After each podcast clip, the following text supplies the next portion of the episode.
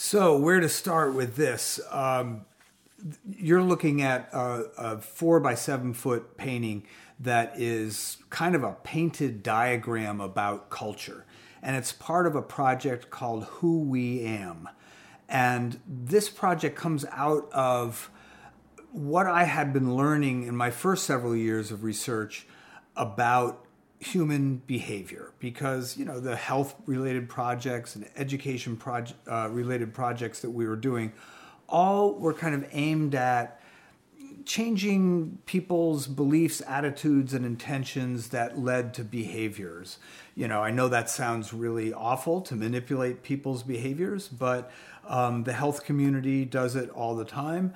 Um, so do educators um, and so does advertising. So using media to shift behaviors, even if it's only a, uh, a, a film to get you to think more about any issue, is actually quite normal, even though in the art world it sounds a little strange. Anyway, um, who we am is my way of saying this is kind of who we are as a group, but it's also this is through a lens of me.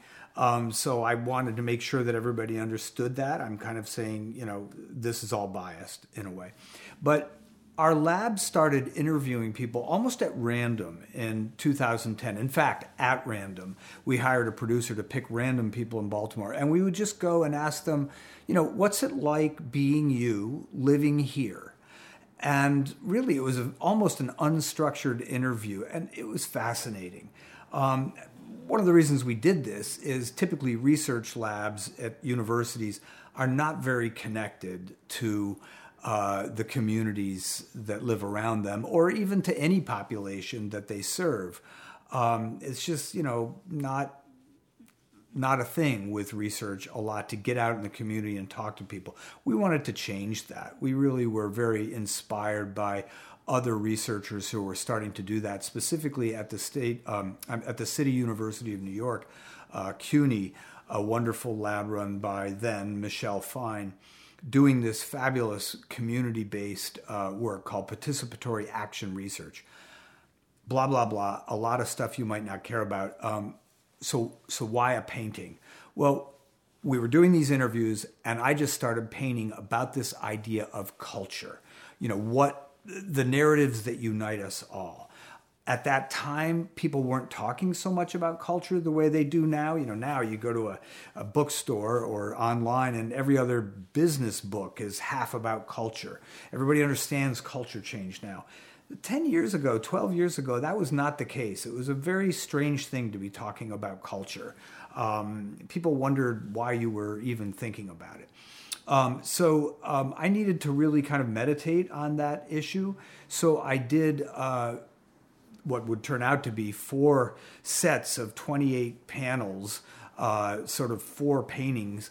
Uh, about this issue, and we also made films about this issue. So again, if you follow the yarn up over your heads to the um, to one of the monitors, I guess it's the fourth one in the group, you'll be able to see uh, a film about the importance of culture, really thinking about culture.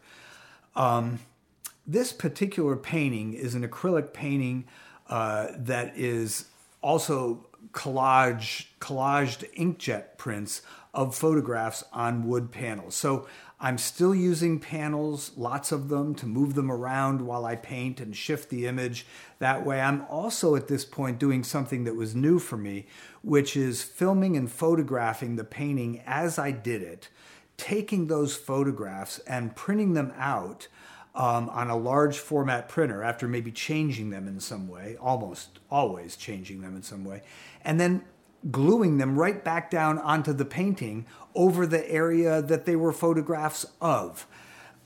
So that all sounds like a very complicated process. I also filmed the painting being made, so you can see that on this wall as well.